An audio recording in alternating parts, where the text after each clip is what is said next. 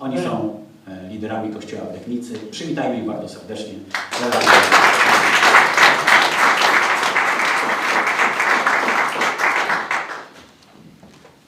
Tłumacz, jeśli trzeba.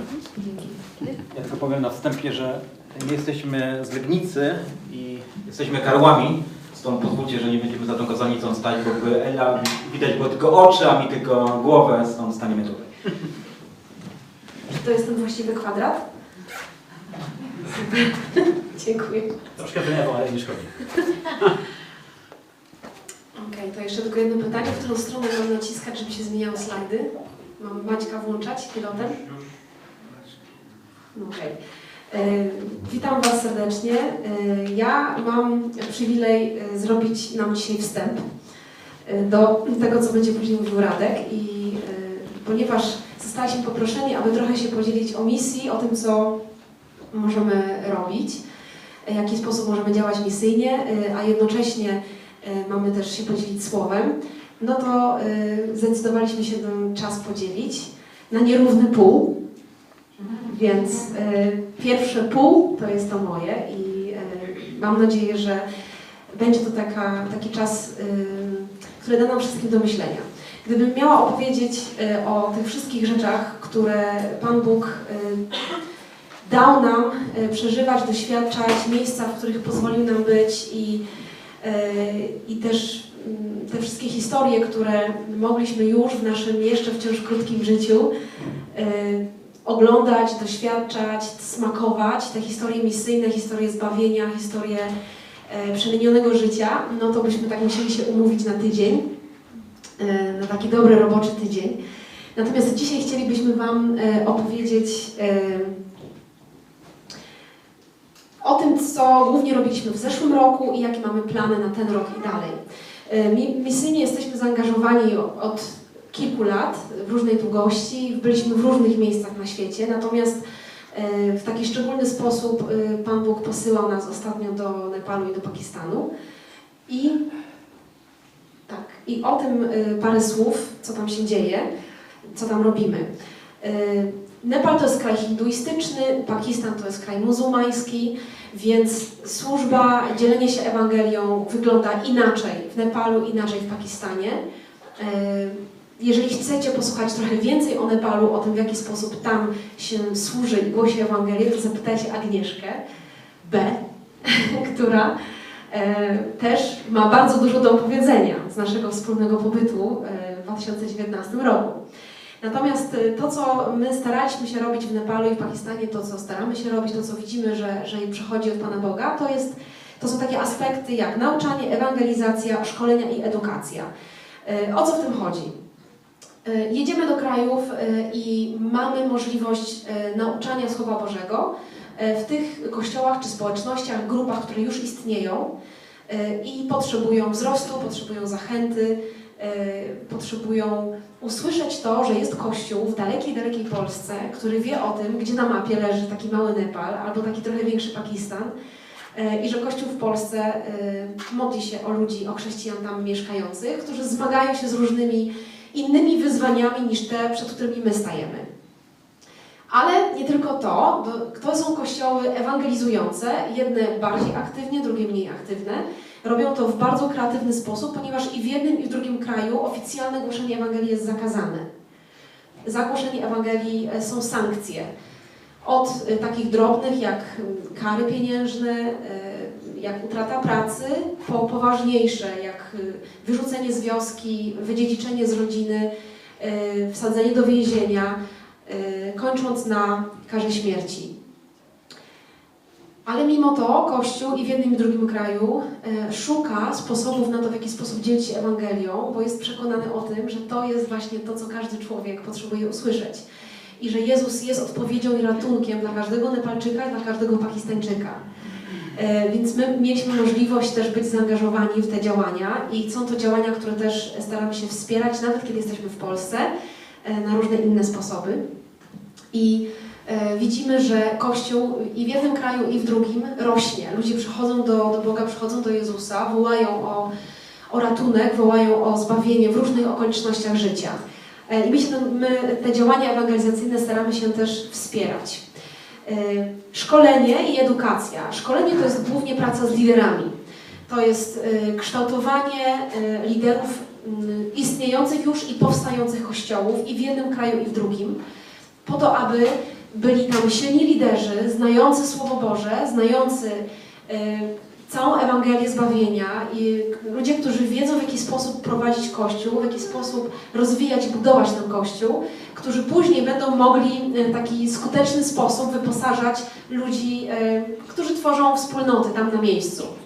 Wiecie, jak przyjeżdża obcokrajowiec do jakiegoś kraju, a zwłaszcza tam, to wszyscy chcą go słuchać, nawet jeśli do końca nie rozumieją, co mówi. Nawet jeżeli my czasami posługujemy się takim językiem bardziej skomplikowanym dla nich, oni chcą słuchać, bo to jest niesamowita atrakcja. Że przyjeżdża taka blada twarz i jeszcze występuje w ich ubiorze, co jest takiego dla nich szczególnie atrakcyjne, że po prostu taka biała kobieta czy białe skóry mężczyzna po prostu ubierają się w ich lokalne ubrania. Wyglądamy dla nich zawsze trochę śmiesznie w tych ubraniach, ale są oni bardzo tym poruszeni, że je nosimy.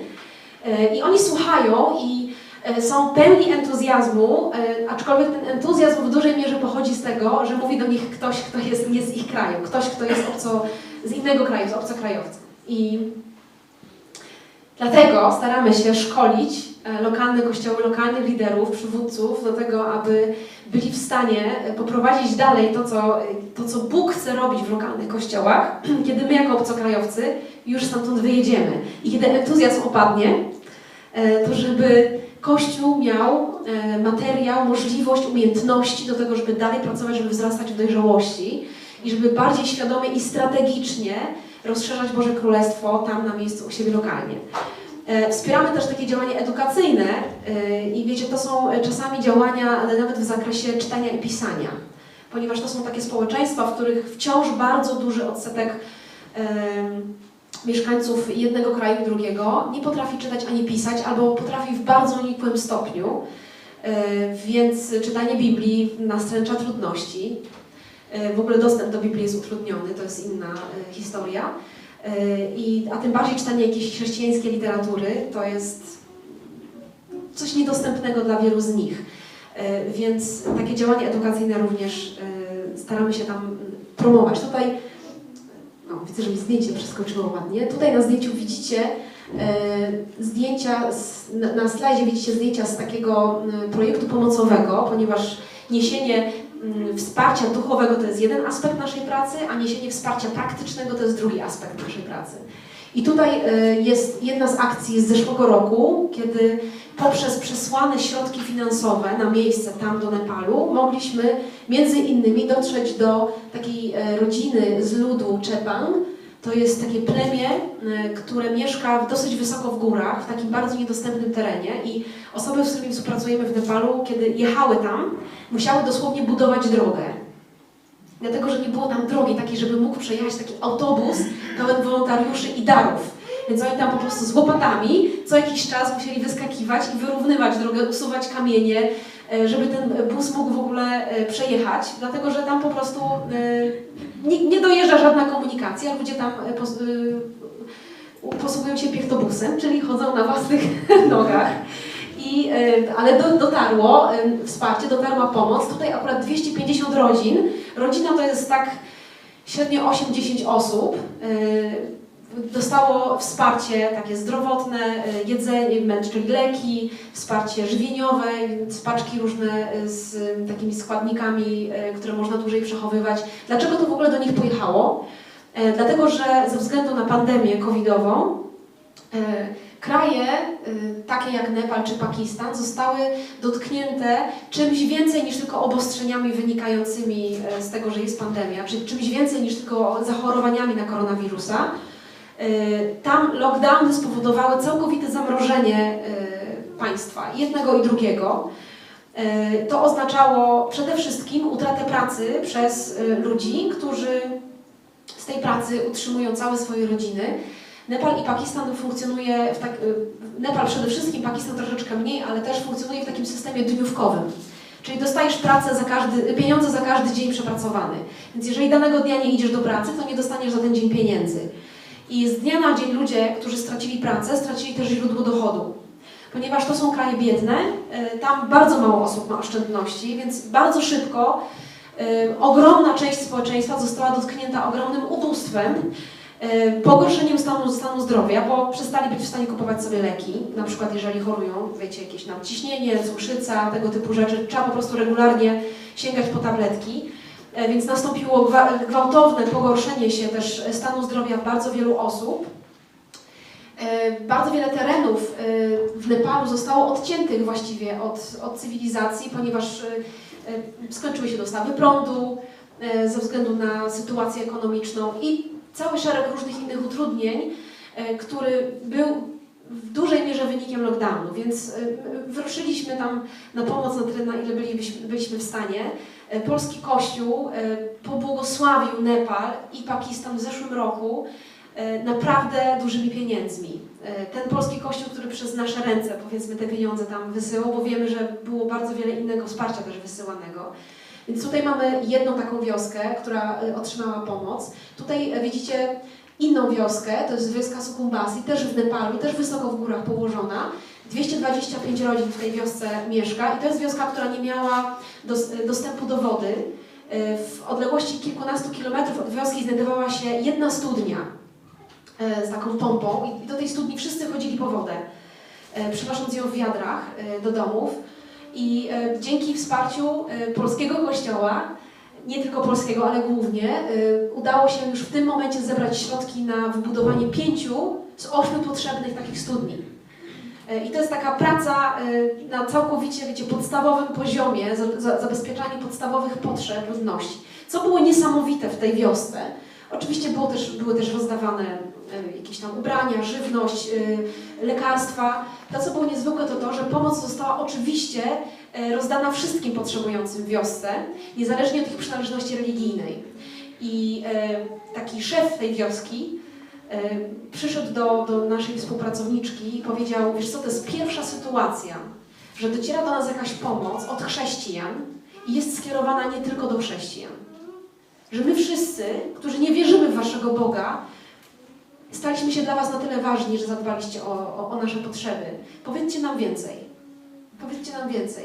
E, I w wyniku tego, te, tego tej akcji rozdawania pomocy nawróciło się kilkanaście rodzin i oddawia chrzest.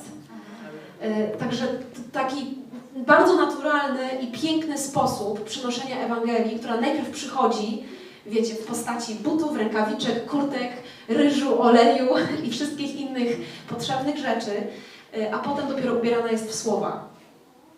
Tutaj w Nepalu też jest inny rodzaj pomocy, który, który wspieraliśmy. E, Pomoc humanitarna, tutaj akurat wioska Lipi e, nastąpiło takie bardzo duże osunięcie się ziemi w wyniku lekkiego trzęsienia ziemi, które regularnie nawiedzają Nepal.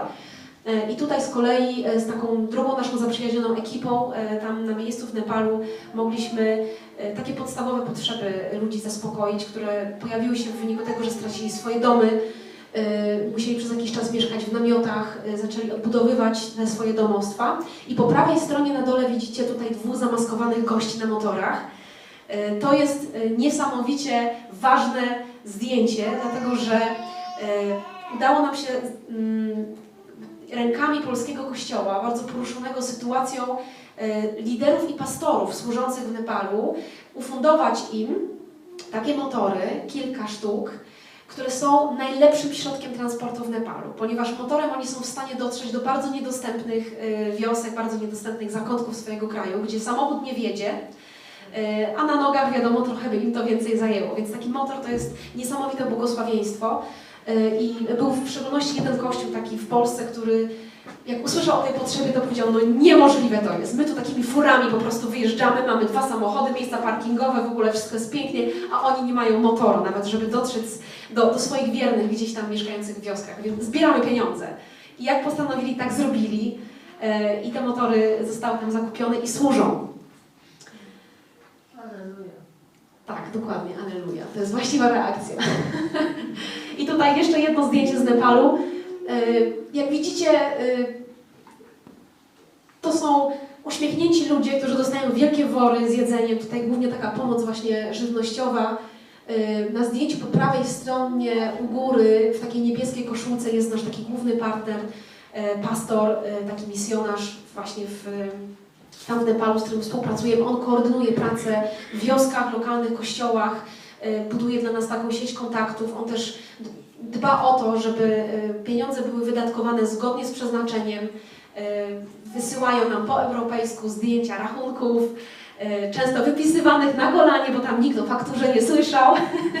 Natomiast ponieważ my robimy to przez naszą fundację, to te rzeczy muszą być po prostu oficjalnie zaksięgowane, rozliczone e, i też w ten sposób możemy uczyć naszych kochanych braci e, i siostry w tamtych rejonach świata tego, że taka przejrzystość w finansach jest też cechą e, Bożego pracownika. I to jest niesamowite, że Bóg błogosławi nas naprawdę współpracą z takimi ludźmi, którzy nawet jeśli nie do końca wszystko rozumieją, to, y, to chcą. E, Chcą się uczyć, chcą pracować w taki sposób, bo też widzą, że to przynosi błogosławieństwo dla nich. Tutaj e, przenosimy się szybciutko do Pakistanu. E, Widzicie całe mnóstwo worków. To są worki z żywnością, to są worki z taką podstawową pomocą, z środkami takiego codziennego użytku i to jest też jedna, chyba nie wiem, dziesiąta czy dwudziesta tego wszystkiego, co na przestrzeni zeszłego roku zostało rozdane w Pakistanie ludziom, którzy właśnie potracili swoje prace, którzy e, znaleźli się w takiej sytuacji bardzo trudnej, spowodowanej COVID-em, e, a właściwie tym całym takim lockdownem e, covidowym. E, W Pakistanie chrześcijanie stanowią mniejszość religijną. To jest państwo muzułmańskie i e, w takim państwie e, funkcjonuje to w taki sposób, mówiąc krótko, że jeżeli e, jest rekrutacja na jakieś stanowisko do pracy i startuje tam muzułmanin i chrześcijanin, to muzułmanin od samego początku ma 50% więcej szans, że się dostanie, nawet jeżeli mają takie same kwalifikacje formalne. E, Jeżeli, chodzi, jeżeli kogoś trzeba zwolnić, to też w pierwszej kolejności, niezależnie od kwalifikacji, niezależnie od doświadczenia, e, w pierwszej kolejności chrześcijanie są na celowniku. Ym, I ta sytuacja covidowa spowodowała w Pakistanie jeszcze większe pogorszenie się sytuacji e, chrześcijan, z których wielu e, to ludzie ubodzy, niewykształceni, e, tacy, którzy mm, nawet z taką trudnością radzą sobie z codziennym życiem, nawet bez tych wszystkich obostrzeń, którzy często są zadłużeni, którzy często zmagają się, żeby związać koniec z końcem, żeby wysłać swoje dzieci do szkoły. Szkoła jest płatna w Pakistanie.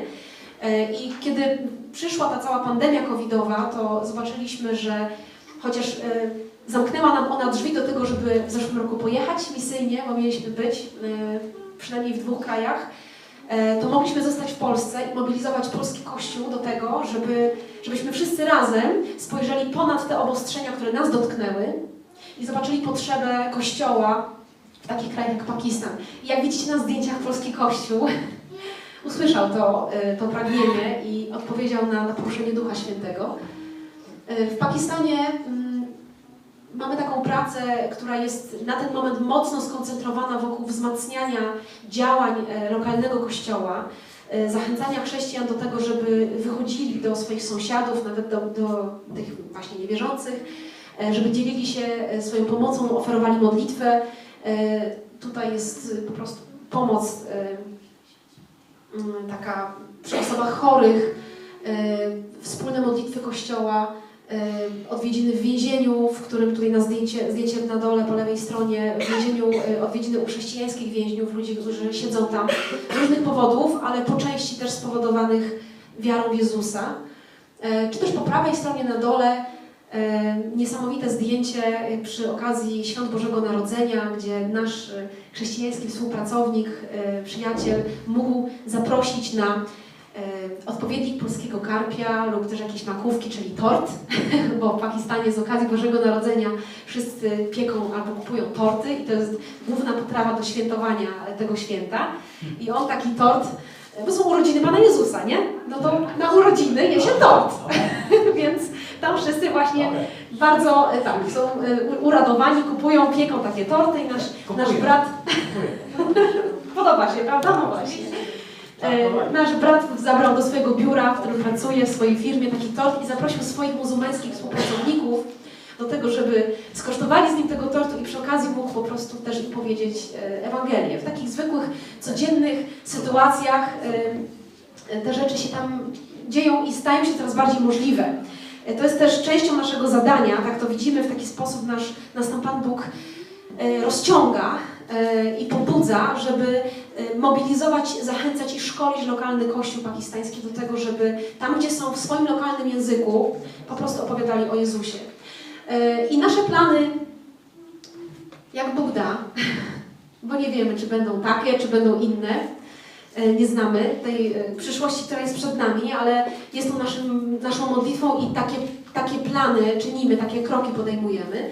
Jeżeli chodzi o Nepal na ten rok i na przyszły, y, otwieramy wspólnie z naszą y, taką współpracującą z nami, czy my z nią bardziej y, lokalną y, nepalską Heidi Baker.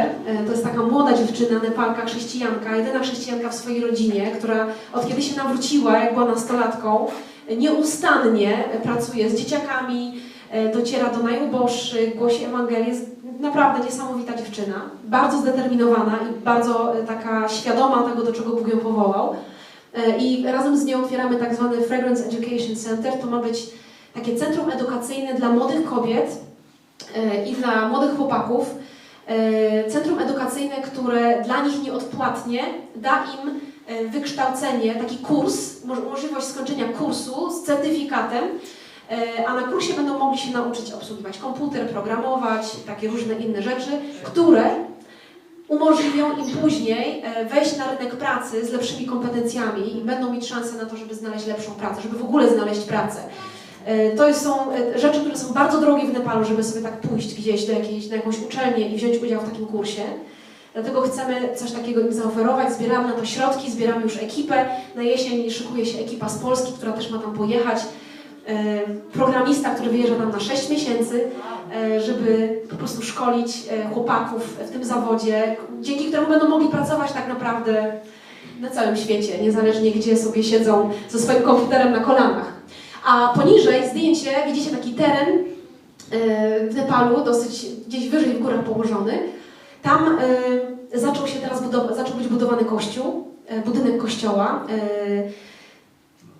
Tutaj ta ziemia już jest taka trochę wyrównana. Jak myśmy tam byli w 2019 roku, to tam jeszcze było dużo więcej różnych wertepów i kamieni. Oni już w tym momencie zaczęli przygotowywać ten teren do budowy, ponieważ y, właśnie z Kościoła Europejskiego popłynęły środki.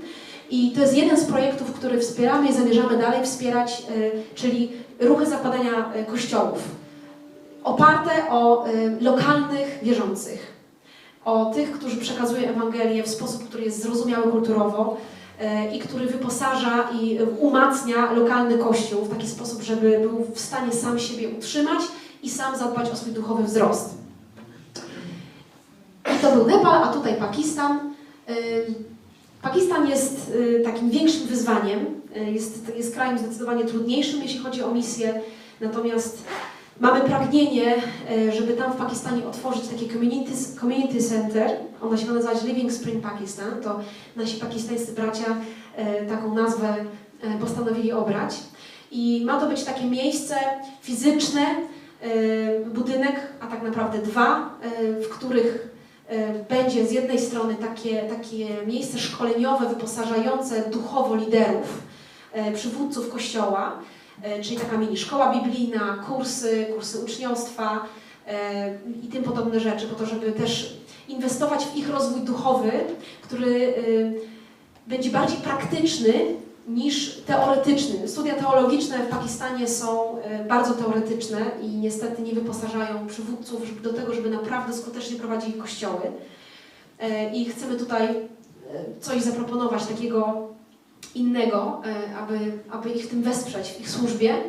A z drugiej strony w tym, w tym projekcie jest zawarte takie centrum właśnie szkoleniowo-edukacyjne, gdzie znowu ludzie, e, chrześcijanie, ale nie tylko chrześcijanie, ludzie po prostu ubożsi będą mogli przyjść i zrobić kurs. Krawiectwa, to jest top zawód w Pakistanie, szewstwo to też jest top zawód, E, tam właśnie obsługa komputera, nauka języka angielskiego, e, znajomość języka angielskiego otwiera drzwi do lepszej pracy na wejściu. E, W Europie już to tak jest oczywiste, że się potem po angielsku mówi lepiej lub gorzej. E, Natomiast tam e, w Pakistanie wcale nie jest takie oczywiste. Bardzo duża część społeczeństwa wcale nie mówi po angielsku poza kilkoma słowami. E, Natomiast, żeby dostać dobrą pracę, ten angielski jest ogromną pomocą. Więc chcemy tam też prowadzić takie zajęcia i całe mnóstwo innych rzeczy. Nie mogę Wam dzisiaj o tym opowiadać, bo e, zabiorę za dużo czasu mojemu mężowi z jego kazania. I potem co potem będzie. No, e, ale jesteśmy w trakcie. Nie, myślę, że nie. Natomiast e, jesteśmy w trakcie przy- przygotowania, przygotowywania takiej formalno-prawnej strony tego centrum tam w Pakistanie. E, Potrzebujemy tam zarejestrować coś. E, No, jest tam dosyć dużo kroków do, do przejścia. Też modlimy się taką mądrość w tym, jak to zrobić i oczywiście też ośrodki na to. Community Center, wsparcie rozwoju lokalnego kościoła, które będzie z tym powiązane, wsparcie dystrybucji Biblii. To nie jest takie oczywiste, że ma się swoją Biblię w Pakistanie. Nie jest ją tak łatwo zdobyć i nie jest ona tania.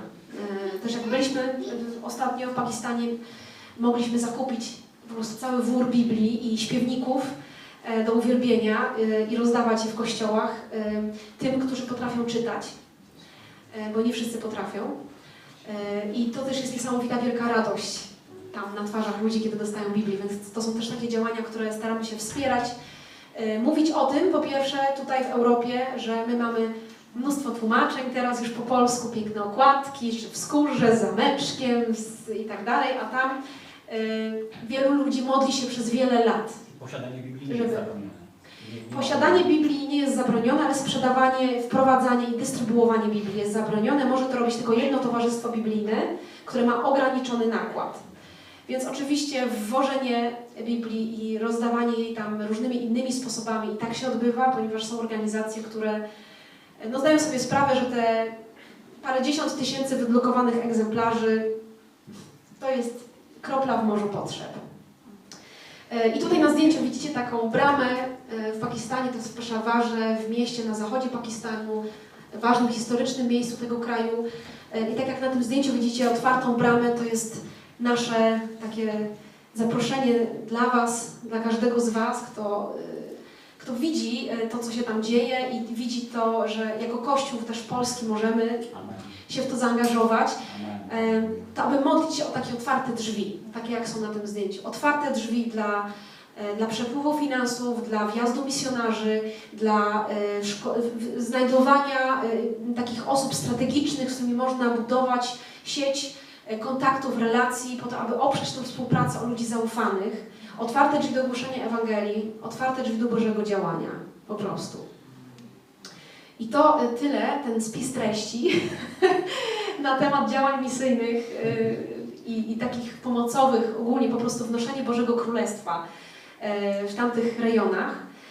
Y, To jest jakiś taki wycinek rzeczy, które, które Pan Bóg daje nam robić. I teraz, abyśmy mogli płynnie przejść do y, kazania Radka, to chcielibyśmy Was razem z Radosławem zaprosić do pewnego doświadczenia. Mianowicie chcielibyśmy najpierw Wam puścić jedną z pieśni, która jest bardzo znana w Nepalu. Właściwie nie trafiliśmy na taki kościół, który by tej pieśni nie znał.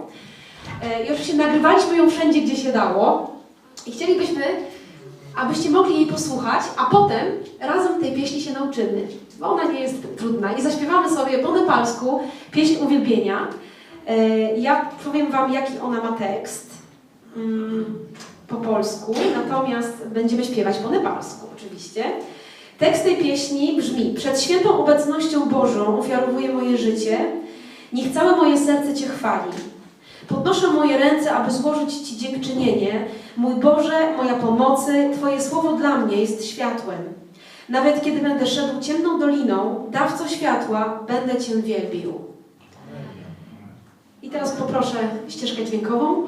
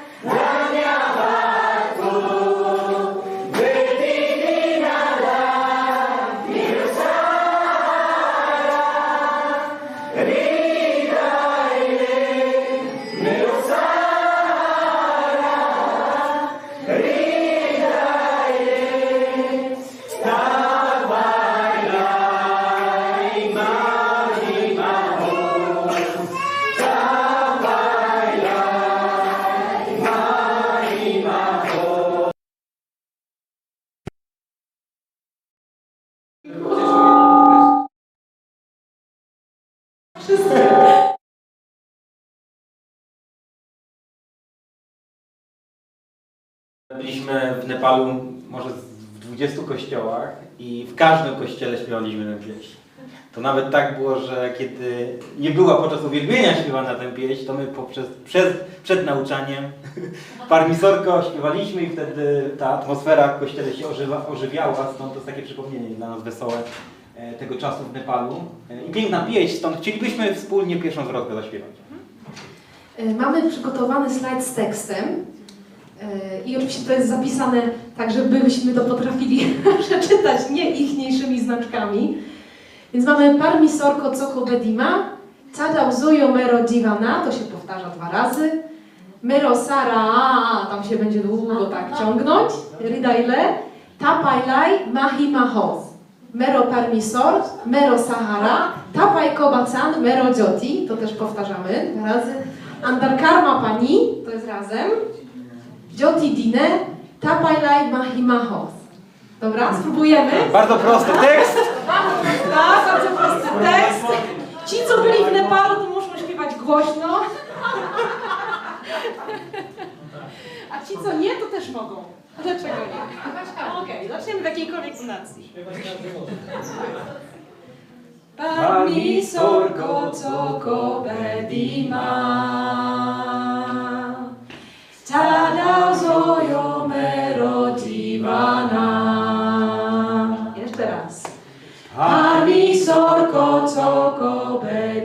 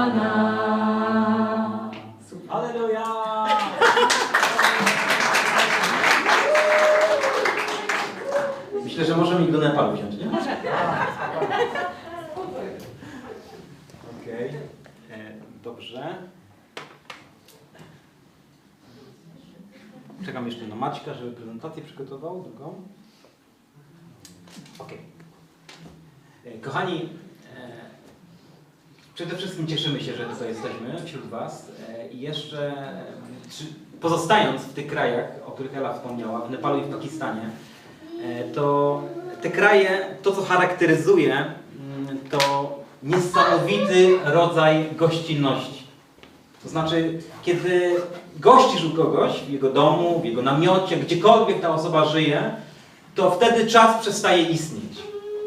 Najważniejsze wtedy staje się gość.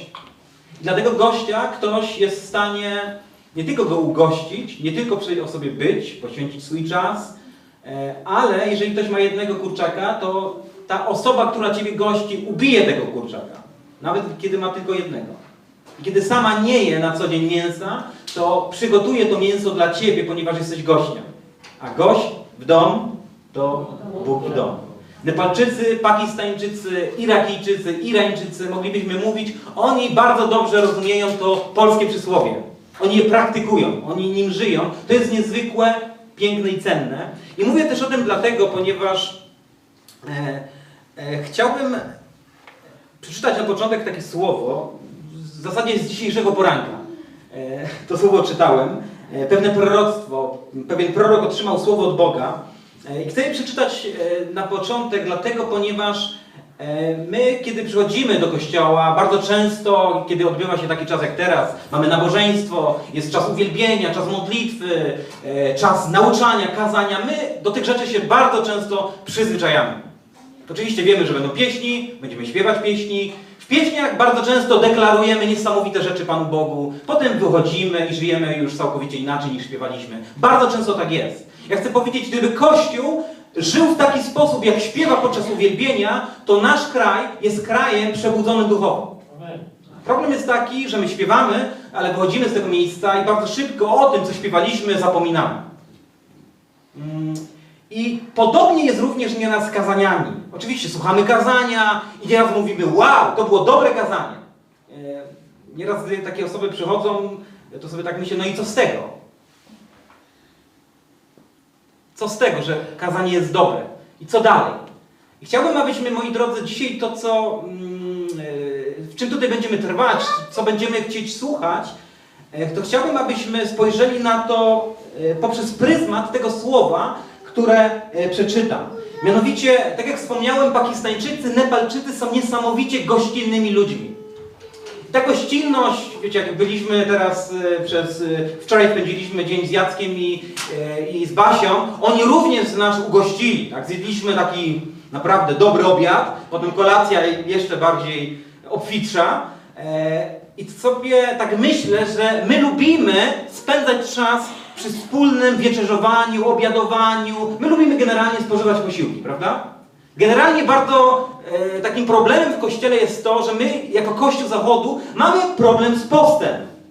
Jest pewna rzeczywistość w Kościele, która nazywa się post. Jezus mówi, kiedy będziecie pościć. Nie mówi, że jeśli będziecie pościć, ale kiedy będziecie pościć. I my oczywiście mamy, e, aranżujemy pewne rodzaje postu, ale bardzo często ten post sprowadzamy do, nie, do niepicia kawy, do jakichś różnych rzeczy. Trudno nam jest nie jeść, ale tak w ogóle nie jeść. To znaczy zrobić post na wodzie. Dlaczego? Ponieważ sobie nie potrafimy wyobrazić, jak można nie jeść. Dlaczego? Ponieważ lubimy jeść. Wiesz, kiedy y, masz jakiś taki fajny posiłek, który lubisz, czasami idziesz y, do restauracji, aby zjeść specjalny posiłek, no to to jest pewien wymiar takiej rozkoszy, tego poczucia smaku, czegoś takiego dobrego. Kiedy jesteś jeszcze z kimś, kogo lubisz, z kim się przyjaźnić, przyjaźnisz, no to nabiera to jeszcze takiej większej wartości. Lubimy jeść. Tak jest? Tak, jeszcze ruskie pierogi jeszcze są. Posłuchajcie, e, prorok dostał takie słowo od Boga. Bóg powiedział do niego: Synu człowieczy, zjedz to, co przed sobą widzisz. Zjedz ten zwój. Kiedy mowa jest tutaj o zwoju, to jest pewien symbol Słowa Bożego, ponieważ Słowo Boże było spisywane na zwojach. Czyli możemy przeczytać: Zjedz to słowo i idź, przemawiaj. I prorok mówi, a gdy otworzyłem usta, podał mi ten zwój, podał mi to słowo do zjedzenia. Synu człowieczy, powiedział do mnie, nakarm swoje ciało i napełnij swoje wnętrze zwojem, które ci podaję. Czyli inaczej mówiąc, napełnij swoje wnętrze słowem, które ci podaję. Zjadłem go więc, a był on w moich ustach słodki jak miód. I chciałbym, moi drodzy, abyśmy dzisiaj podczas tego naszego tutaj nabożeństwa E, abyśmy się nie przyzwyczaili do tego, że znowu jest nabożeństwo i znowu jest jakiś gość i jest kazanie, ale abyśmy dzisiaj otworzyli usta nasze. Jak otwierasz swoje usta, by jeść to, co lubisz, no to się tym rozkoszujesz. Chciałbym, abyśmy w taki sposób podeszli do tego słowa i do każdego następnego, kiedy przyjdzie Ci słowo słuchać, czytać, modlić się, abyś, kiedy spotykasz się z Bogiem, abyś spotykał się z Bogiem z otwartymi ustami. Amen. Amen. Abyś chciał się tym słowem Jego nasycić i aby to słowo, aby Cię potraktował, że ono jest jak taka rozkoszna potrawa, którą lubisz, którą chcesz się karmić i którą chcesz spożyć. I zobaczcie, prorok mówi, on usłyszał, zjedz, nakarm się tym słowem, a potem idź i mów. My nieraz zastanawiamy się, dlaczego w chrześcijaństwie jest tak, że mm, no chrześcijan, jest nas mnóstwo chrześcijan w Polsce, no i mamy problem, aby dzielić Ewangelią, aby składać świadectwo, bardzo często się wstydzimy tego wszystkiego, aby stanąć przed ludźmi i powiedzieć, wierzę, Jezus Chrystus jest Panem. Nieraz chowamy się po kątach, Prorok mówi, on usłyszał najpierw zjedz. Kiedy my nie nakarmimy się Panem Bogiem, kiedy my nie nakarmimy się w Nim w taki sposób, że potraktujemy Boga, Jego Słowo jako coś najbardziej rozkosznego, no to wtedy nie będzie tego, co dalej mówi prorok. I przemawiaj. Bo najpierw jest, trzeba się nakarmić, trzeba coś zjeść. Ela wspominała tutaj o Pakistanie. E, Kiedy byliśmy w Pakistanie, mieliśmy przywilej głoszenia Ewangelii w slumsach pakistańskich.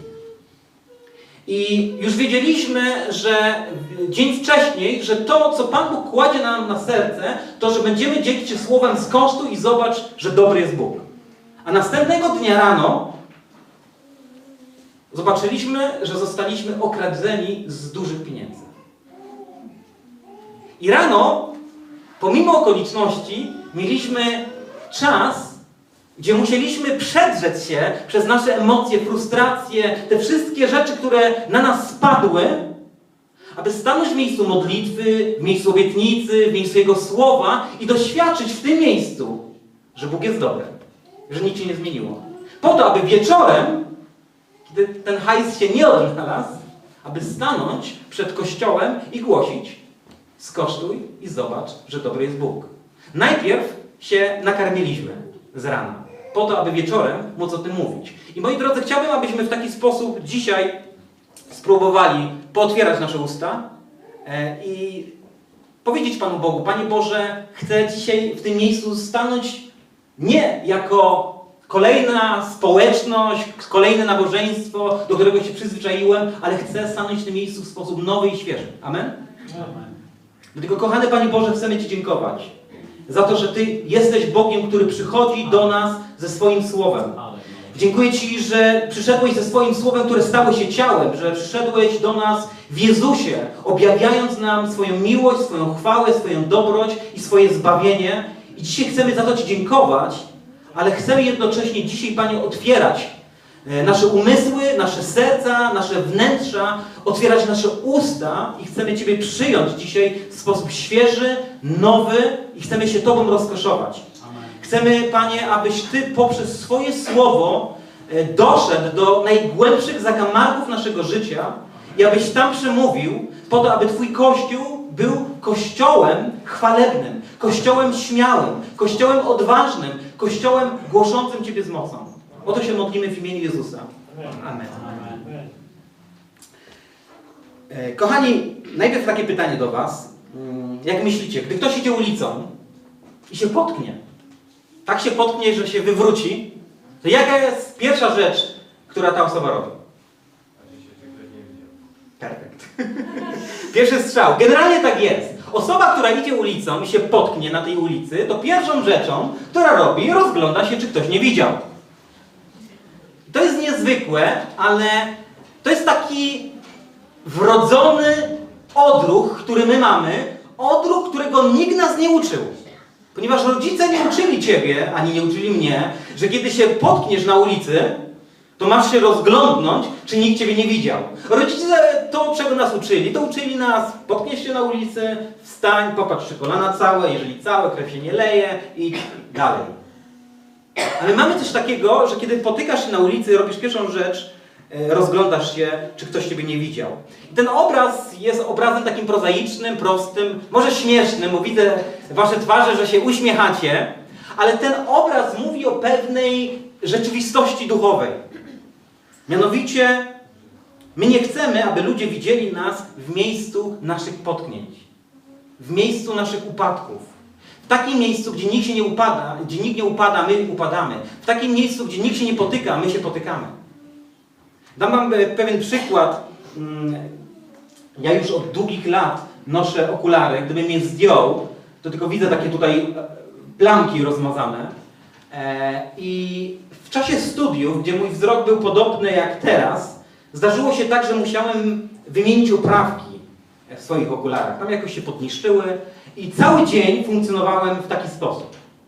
I pamiętam, że jechałem po odbiór tych okularów, oprawek, wysiadłem na pewnym przystanku autobusowym, wysiadłem z tramwaju. e, No i w Krakowie, pewnie jak w waszym mieście, przystanki autobusowe są zrobione z, z szkła hartowanego. I zazwyczaj te boczne ściany tego szkła hartowanego są miejscem na plakaty. Są różnego rodzaju plakaty, ale akurat na tamtym przystanku autobusowym nie było żadnego plakatu. A ja byłem bez moich okularów.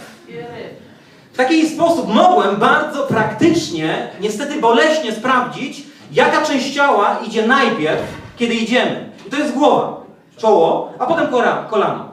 I z całym impetem uderzyłem w ten przystanek autobusowy, tak, że upadłem na ziemię, bo to była taka duża siła. Bardzo szybko ludzie zdziwieni, co się stało, podbiegli do mnie i zapytali, czy wszystko z panem jest ok. Ja powiedziałem, tak, wszystko jest ok. Ale nie było ok. I poszedłem dalej, ponieważ było mi po prostu wstyd.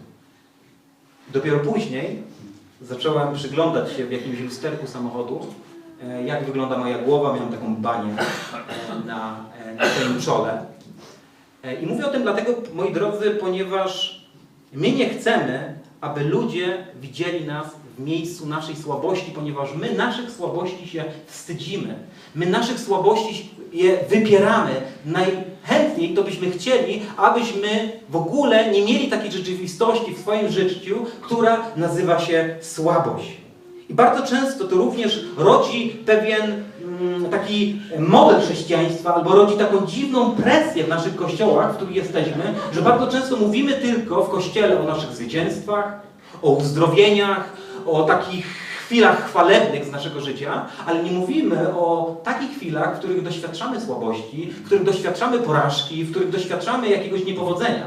Bardzo rzadko usłyszysz taki rodzaj świadectwa w kościele. Bardzo jesteśmy łasi na to, aby mówić o wielkich rzeczach. Trudniej jest nam mówić o tych miejscach, w których doświadczamy słabości w naszym życiu.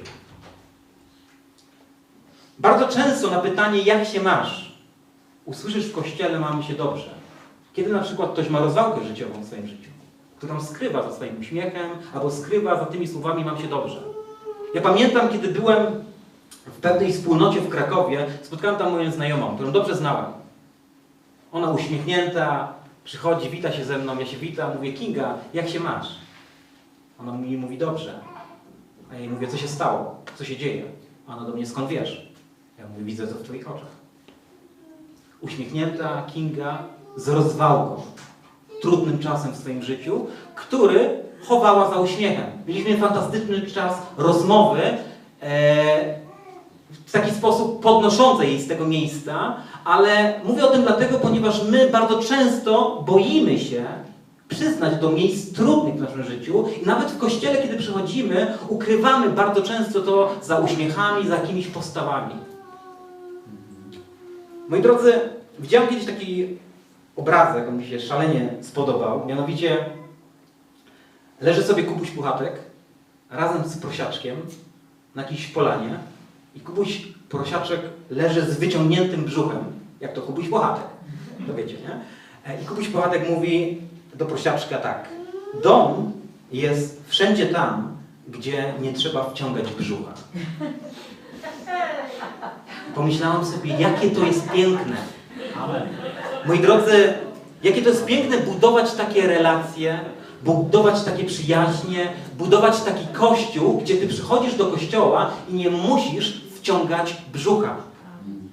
Ponieważ, moi drodzy, chcę powiedzieć, że Kościół jest miejscem, w którym my możemy przyjść i nie wciągać brzucha tych sytuacji, które są trudne, które są jakieś dramatyczne, których się wstydzimy, e, które mm, są może w jakiś sposób wstydliwe. I Kościół jest takim miejscem, w którym nie na każde pytanie how are you, ty musisz odpowiedzieć I am fine. Ponieważ nie zawsze tak jest. Nie zawsze to pytanie, jak się masz, będzie miało swoją odpowiedź, mam się dobrze. Czasami to pytanie, które kierujemy do nas, jak się masz, e, wymaga odpowiedzi, mam trudny czas, mam się źle. Ponieważ jesteśmy rzeczywistością Kościoła, rzeczywistością ciała Jezusa Chrystusa, nie e, przeznaczeni do tego, aby żyć w jakichś postawach, w jakichś skrytościach, abyśmy czynili jakieś, e, taki obraz siebie, kim byśmy na ten moment chcieli być, ale Kościół jest miejscem prawdy. Bo tylko w prawdzie możemy doświadczyć Bożej łaski, Bożej mocy i Bożej przemiany. Dlatego, moi drodzy, Kościół czasami jest takim miejscem, że my przychodzimy do Kościoła z ściągniętym brzuchem. Ale nie powinien być takim miejscem. Czasami godzimy się i przyjmujemy ten dziwny rodzaj presji, aby w taki sposób być, aby w taki sposób żyć, aby w taki sposób tworzyć e, Kościół. Kiedy wszyscy wołają Halleluja, no to ja nie będę odstawał, ja również zawołam z uśmiechem na twarzy Halleluja. Dlatego, moi drodzy, dzisiaj to, czym chcę się z Wami dzielić, to jest temat e, zatytułowany Sekret prawdziwej siły, czyli jak nie zmarnować swojej słabości. E, I chcę powiedzieć tak, że Pan Bóg ma upodobanie w ludziach słabych. I powiem więcej, On szuka ludzi słabych. Jeszcze powiem więcej, On szuka ludzi dostatecznie słabych, aby mu się nimi posłużyć.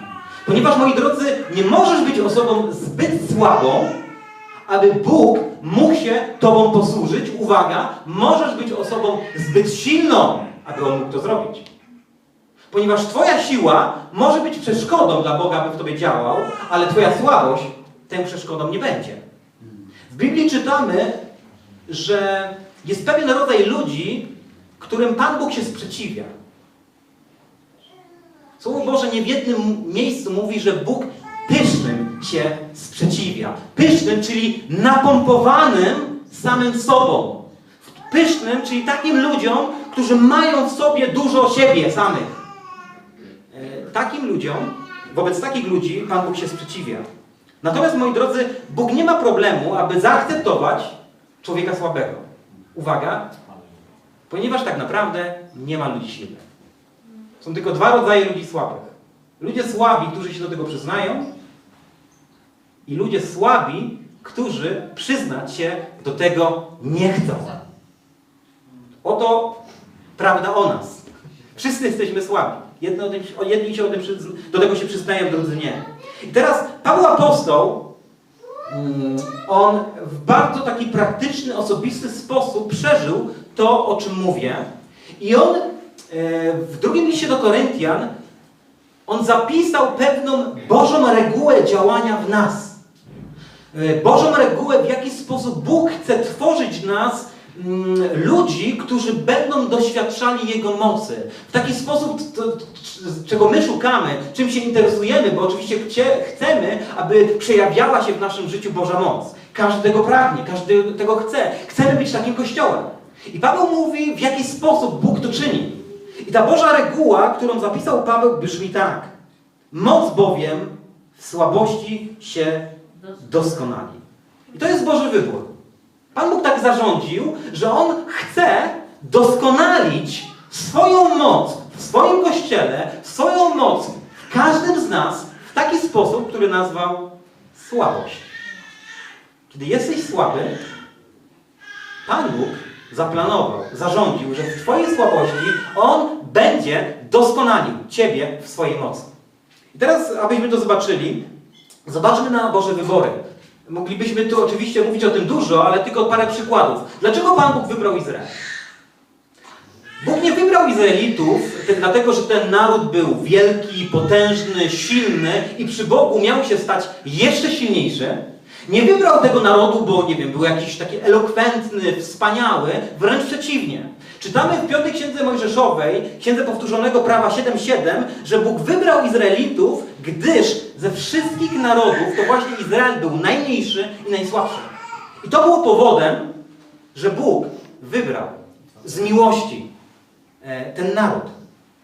Moi drodzy, jaka jest sceneria Bożych cudów? My czasami chcielibyśmy sami z siebie być silni e, i do tego mieć jeszcze Bożą moc. Tylko bardzo często to nie idzie w parze. Powiem Wam, jaka jest sceneria Bożych cudów. Sceneria Bożych cudów jest taka, że Izraelici z powodu posłuszeństwa Bogu, z powodu tego, że zaufali Bogu, wyruszyli w pewną drogę i stanęli w takim miejscu, że na plecach mieli armię egipską z faraonem na czele, a przed sobą mieli zamknięte Morze Czerwone, czyli stanęli w miejscu potrzasku, gdzie sami nie byli w stanie absolutnie zrobić nic. Byli jak taki bokser, który przez innego boksera jest prowadzony do narożnika i przed sobą ma z jednej strony narożnik, czyli nie ma ucieczki, a z drugiej strony ma wielkiego olbrzyma boksera.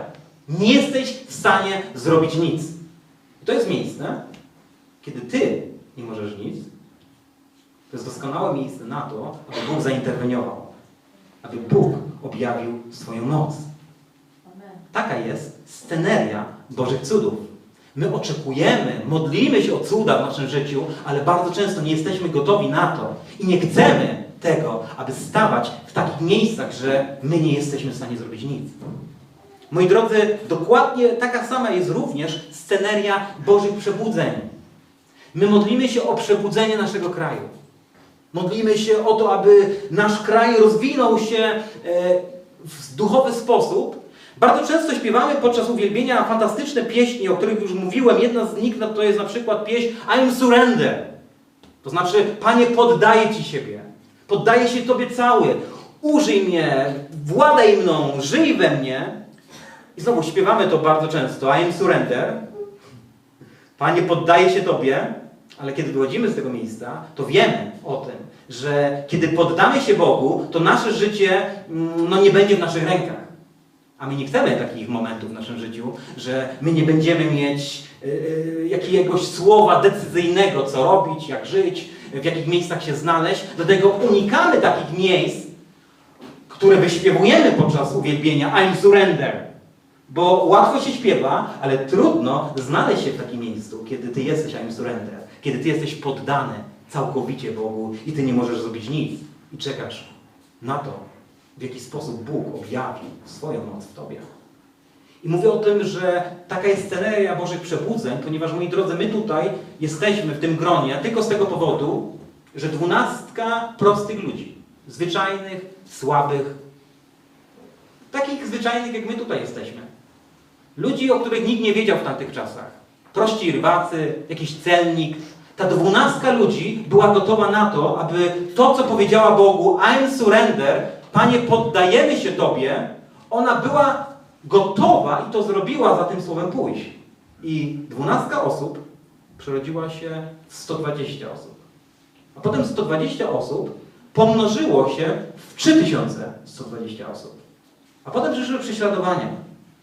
W kontekście Rzymu te prześladowania przybierały formę rzucania psom na poszarpanie, lwom na pożarcie, podpaleń, ukrzyżowań, ale ci ludzie byli gotowi pójść za Jezusem, byli gotowi poddać swoje życie Jezusowi bez względu na cenę.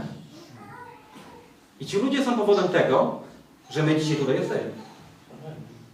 I moi drodzy, więcej, chcę powiedzieć, że to największe przebudzenie, jako, jakie dokonało się w pierwszym wieku, one było okraszone słabością.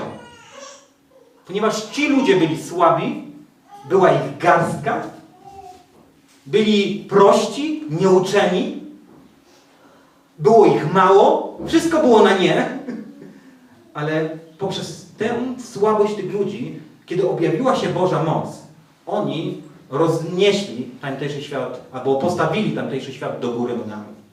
I oni uczynili wpływ i zmianę. Dzisiaj my możemy wielbić Boga, ponieważ oni wzięli Słowo Boże na serio, że faktycznie Boża moc, która może wszystko, doskonali się w nas, w naszej słabości.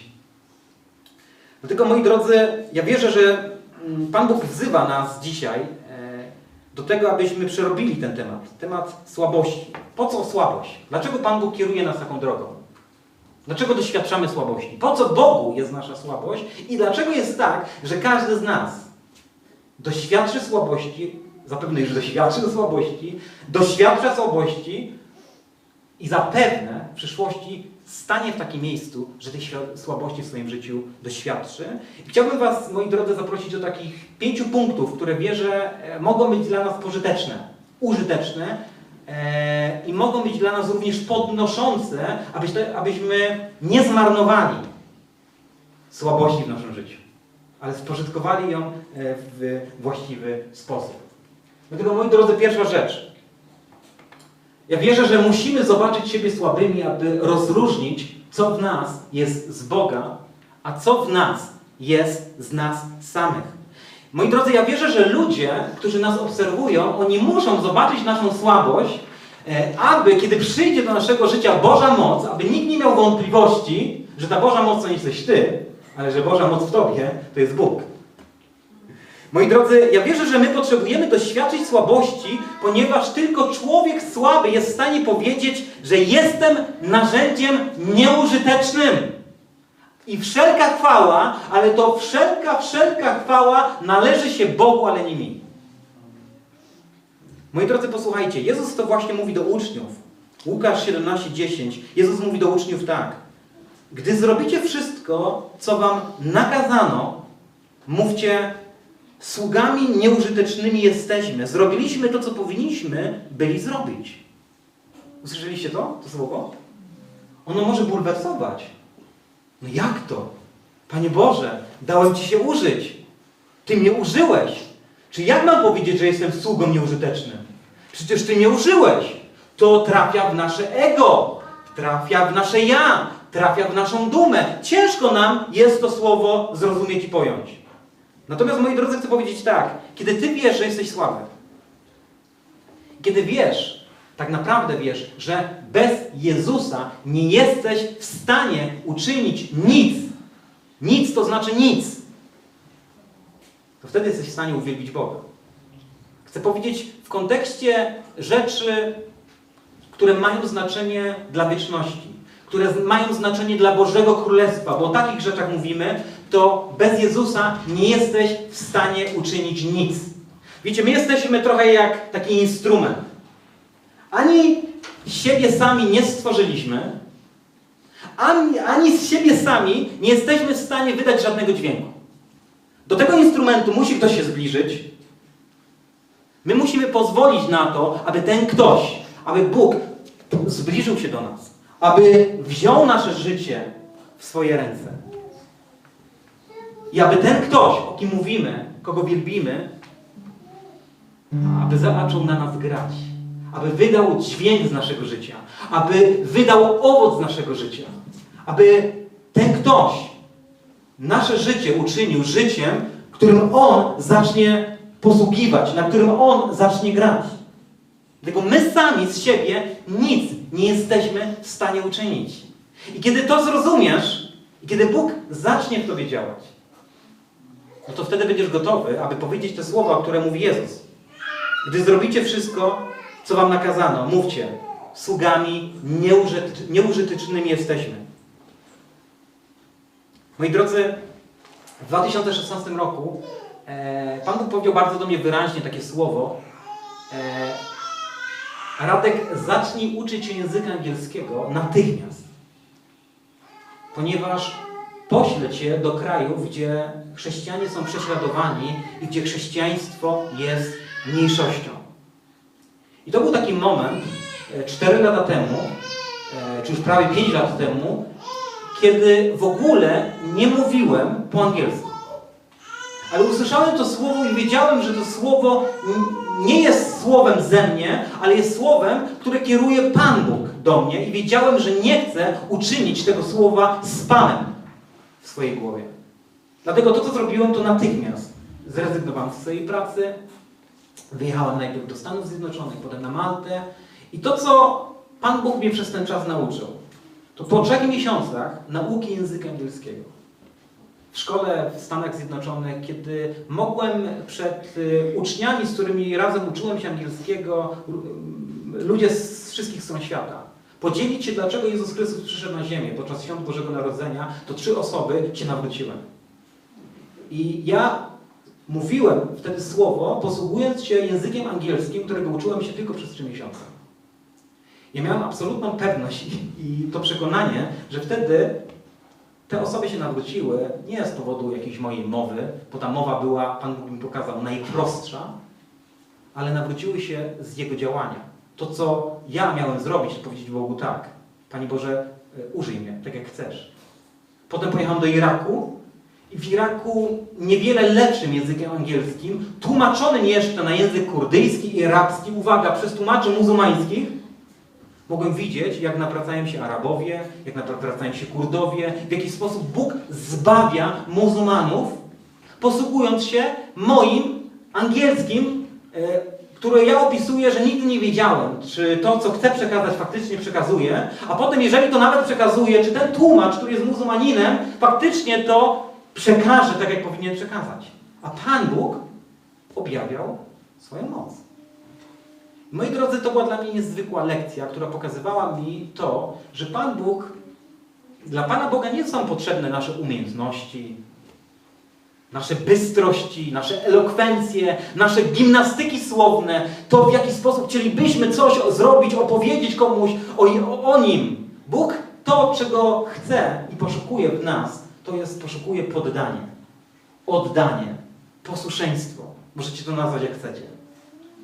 Kiedy jesteś gotowy za tym słowem, które On kieruje i, do, i przez które On Ciebie wzywa do siebie, za tym słowem pójść, Pan Bóg będzie objawiał w Tobie swoje działanie, a Ty oddasz Jemu całkowicie chwałę, cześć i uwielbienie.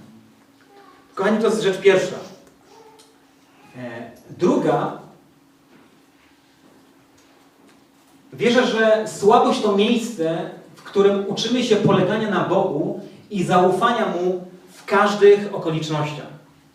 E, I Paweł Apostoł, wspomniany już Paweł Apostoł, w drugim liście do Koryntian, on opisuje mm, pewne takie, no jeżeli ktoś czyta Biblię, e, listy Pawła Apostoła, e, to wychodzi na to, że jest to najbardziej traumatyczne miejsce, najbardziej traumatyczne doświadczenie, w jakim znalazł się apostoł Paweł podczas swojej posługi. I on opisuje to tak, jest 2 Koryntian 1, 8 i 9. Paweł mówi tak. On pisze, tak jakby tutaj Paweł pisał list do nas. I odczytujemy teraz list Pawła i Paweł mówi tak. Nie chcemy bowiem, bracia, byście nie wiedzieli o ucisku, który nas spotkał w Azji. Że byliśmy obciążeni ponad miarę i ponad siły, także zaczęliśmy wątpić, czy przeżyjemy.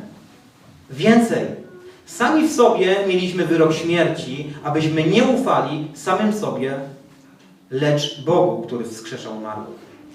Czyli Paweł mówi do nas, powiedzmy, że ten list jest napisany do nas, mówi, bracia, kościele w Nowym Sączu, byłem w takim miejscu, że znalazłem się w takiej ekstremalnej sytuacji, w takim ekstremalnym ucisku, że my straciliśmy nadzieję na to, że przeżyjemy. To, co odnaleźliśmy w sobie samych, to odnaleźliśmy wyrok śmierci. Nie mieliśmy nadziei. I Paweł mówi, ale to nas nauczyło jednego. Aby nie ufać sobie samemu, lecz ufać Bogu, który wskrzesza z umarłych. Czyli moi drodzy, słabość jest doskonałym miejscem na to, kiedy my spożytkujemy słabość, kiedy doświadczamy słabości w swoim życiu, to jest, doskonałym, to jest doskonałe miejsce na taką lekcję, że my będziemy odwracać wzrok z nas samych i uczyć się właśnie w tym miejscu zwracać swój wzrok na Boga. Dlatego słabość jest pewnym kluczem do takiej lekcji, którą Pan Bóg chce, abyśmy w niej się znaleźli. Moi drodzy, wspomniany Irak, ja w pewnym momencie znalazłem się mm, w takim miejscu, może tutaj dopowiem, Irak jest jednym z najbardziej zaminowanych krajów na świecie. Z powodu wojny e, irańsko-irackiej, która trwała 8 lat, w latach 80., pozostało tam wiele min. I generalnie tereny zaminowane są oznakowane, że to są tereny zaminowane takim e, znakiem trójkątnym z trupią czaszką. Ale chyba ktoś jeden taki znak sobie wyrwał i wziął do, na chatę.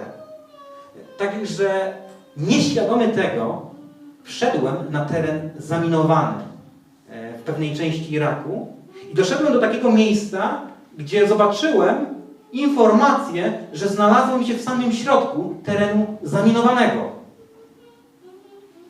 Moi drodzy, w takim miejscu e, chcę powiedzieć, że to jest doskonałe miejsce na to, aby uczyć się tego, aby nie polegać na sobie samym, tak jak mówi Paweł Apostoł, ale uczyć się polegać na Bogu, który wskrzesza z umarłych. Oczywiście to może być taka, e, taki obraz Wam daleki. E, Przychodzi mi taka inna myśl. E, Przez trochę lat organizowałem i organizuję, w tym roku nie będzie, niestety, pewne spektakle amerykańskiej grupy baletowej Ballet Magnificat. Może ktoś z Was słyszał. E, Fantastyczni ludzie, e, którzy głoszą Ewangelię, posługując się muzyką i tańcem. To jest profesjonalna grupa baletowa, wyskakują dwa metry w powietrze, ludzie są pod wrażeniem, co się dzieje. Oni opowiadają poprzez sztukę o Bogu, który e, walczy o człowieka, który chce zbawienia człowieka, a potem głoszą Ewangelię. I pamiętam trzeciego roku, kiedy zapraszaliśmy ich do Polski, postanowiliśmy zrobić występ baletu Magnificat w Krakowie. I e, nasz plan był taki, że mieliśmy spektakl Syn Marnotrawny i chcieliśmy wskazać na e, dwa rodzaje bezdomności. Na bezdomność fizyczną i na bezdomność duchową. I wskazując na bezdomność fizyczną, chcieliśmy poprzez e, sprzedane bilety przekazać całe środki na dom Łazarza, który pewnie znacie, dom dla osób bezdomnych w Krakowie. No ale to powodowało to, że musieliśmy znaleźć jakieś 30 tysięcy złotych, aby zorganizować ten występ. E, I w Krakowie spotkałem się z różnymi pastorami, z biznesmenami i każdy z nich, to było 15 osób, jednym głosem powiedział Radek, to jest świetna e, inicjatywa, świetna ewangelizacja, wspieramy to. I każda z tych 15 osób powiedziała po 2000 złotych, nie ma problemu, to dzieło wesprzemy. Mija parę miesięcy, 3 miesiące przed spektaklem i te 15 osób, z tych 15 osób zostają tylko dwie. Reszta się wycofała. Czyli zostało mi 4 tysiące złotych, 26 tysięcy złotych nie miałem. To co zrobiłem, to stanąłem w modlitwie. E, I powiem Wam tutaj szczerze, nie byłem herosem wiary. Nie powiedziałem, Panie Boże, wierzę Tobie, tak, Ty pobłogosławisz to dzieło. E, Stanąłem w modlitwie, Panie Boże, to chyba czas jest zrezygnować z tego spektaklu. Po prostu, bo nie odbędzie się on, bo nie ma na to zasobów. I to, co usłyszałem, co Pan Bóg powiedział do mnie wtedy bardzo wyraźnie, to powiedział, Radek, nie martw się, ale zaufaj, ponieważ to nie jest Twoje dzieło. Parę dni później zadzwonił do mnie człowiek, którego w ogóle nie znałem. Dopytał, zapytał, godzina trwała, e, ro- rozmowa trwała godzinę i powiedział, słuchaj, nie martw się o te wszystkie finanse, które są, jest Ci brak. A ja mówię mu, hola, hola, wiesz, że mi brak? Nieważne, ale, chcę- ale chcę Ci powiedzieć. Powiedziałem, spoko.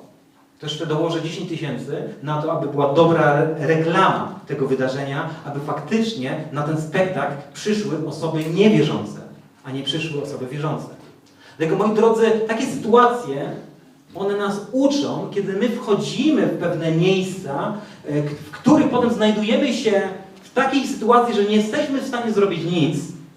I one są takie paraliżujące, ale kiedy wchodzimy w to miejsce ufności, to uczymy się tej lekcji odwracania naszego wzroku z nas samych, na, naszych, na nasze zasoby, na nasze możliwości i uczymy się polegania na Bogu. Moi drodzy, idźmy dalej. Rzecz trzecia. E, Słabość jest nam potrzebna, aby nas chronić. E, Chcę powiedzieć, że cała Biblia jest przepełniona e, takimi bohaterami, takimi ludźmi, którzy zaczęli dobrze, ale skończyli źle. E, Mamy wiele historii w Biblii, które opisują przykłady ludzi, którzy zostali obdarzeni przez Boga szczególną łaską, szczególnym namaszczeniem, ale potem doprowadziło ich to do upadku. I na przykład pewien przykład, Saul. O Saulu wiemy, że e, miał zostać namaszczony na króla przez proroka Samuela i kiedy prorok Samuel go szukał, to czytamy, że e, Saul wykazywał się skromnością, uniżonością tak wielką, że schował się w taborze. On wiedział, że jest słaby i on wiedział, że nie nadaje się na to, aby stać się królem Izraela. Ale taka osoba spodobała się Panu Bogu. Pan powiedział, Saul, ta postawa mi się podoba. I on powiedział, ja chcę tego człowieka na króla. Ale wiemy dobrze, jak skończyła się historia Saula. I moi drodzy, ja chcę powiedzieć, że Boże błogosławieństwo może przerodzić się w naszym życiu w przekleństwo. Nie z Bożej winy, ale z naszej winy.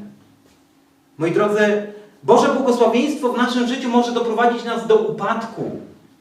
Kiedy? Kiedy my, przyjmując to Boże błogosławieństwo, nie oddamy Bogu chwały. Moi drodzy, Boże błogosławieństwo może doprowadzić nas do takiego miejsca, że nikt z nami nie będzie w stanie się dogadać. Nawet Pan Bóg. Ponieważ już będziemy tacy napompowani tym namaszczeniem, które od Niego przyjęliśmy.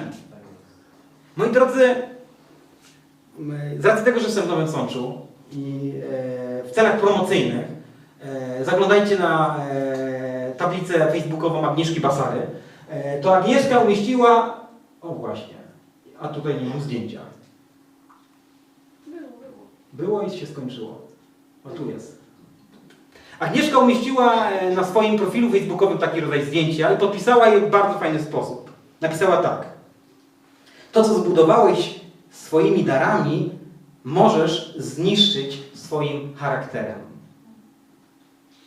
I kochani, ostatnią rzeczą, którą Pan Bóg chce, to aby Jego błogosławieństwo, które On nam daje, hojnie, obficie, doprowadziło nas do takiego miejsca. Że my, napompowani Jego namaszczeniem, nie spożytkujemy tego namaszczenia w taki sposób, aby błogosławić innych, w taki sposób, aby służyć innym, w taki sposób, aby kochać innych, ale posłużymy się Jego namaszczeniem do tego, aby to Jego namaszczenie doprowadziło nas do miejsca pychy, do miejsca krytyki, do miejsca ataku i do miejsca niszczenia Kościoła, czy do miejsca wynoszenia się nad innymi naszymi braćmi, który, nad którymi nie mamy się wynosić, ale których mamy błogosławić. Kochani, Paweł Apostoł z wielką szczerością, ja kocham apostoła Pawła, e, z racji tego, że to jest gość, który jest wielkim misjonarzem, wielkim apostołem, ale to jest człowiek, który jest absolutnie szczery. On nie udaje, on nie gra. Bardzo trudno jest stanąć na tym miejscu i bardzo łatwo jest, może powiedzieć tak, e, jakichś o swoich wspaniałych historiach, przeżyciach z Bogiem, ale bardzo rzadko się słyszy tutaj, kiedy stają kaznodzieje, pastorzy, nauczyciele, aby oni opowiedzieli o miejscu swojej słabości. W taki sposób, jak robił to Paweł. I Paweł mówi o swojej słabości w wielu miejscach, w wielu listach, które pisze do różnych kościołów. To czyni go wiarygodnym. To czyni go prawdziwym, bo on doświadczał Bożej mocy, ale jednocześnie doświadczał swojej słabości, doświadczał swoich potknięć i on nie bał się o tych rzeczach pisać. I on pisze tak, również do Koryntian. Posłuchajcie, Paweł mówi, aby nie wynosił mnie zbytnio ogrom objawień, dany mi został oścień dla ciała, wysłannik szatana, aby mnie policzkował, żebym nie unosił się pychą. Dlatego trzykrotnie prosiłem Pana, aby odszedł ode mnie, lecz mi powiedział, wystarczy Ci mojej łaski, moc bowiem w słabości się doskonali. Ja chcę powiedzieć tak, jeżeli apostoł Paweł, największy z apostołów, największy z misjonarzy, on musiał mieć pewien oścień w swoim ciele. Nie wiemy, co to było. Niektórzy mówią, że to choroba oczu. Nie wiemy. Ale jeżeli on musiał mieć pewne takie Boże narzędzie, które chroniło go przed pychą, to ja chcę powiedzieć, kto z nas jest w stanie dzisiaj stanąć na tym miejscu i powiedzieć, ale mnie pycha nie grozi.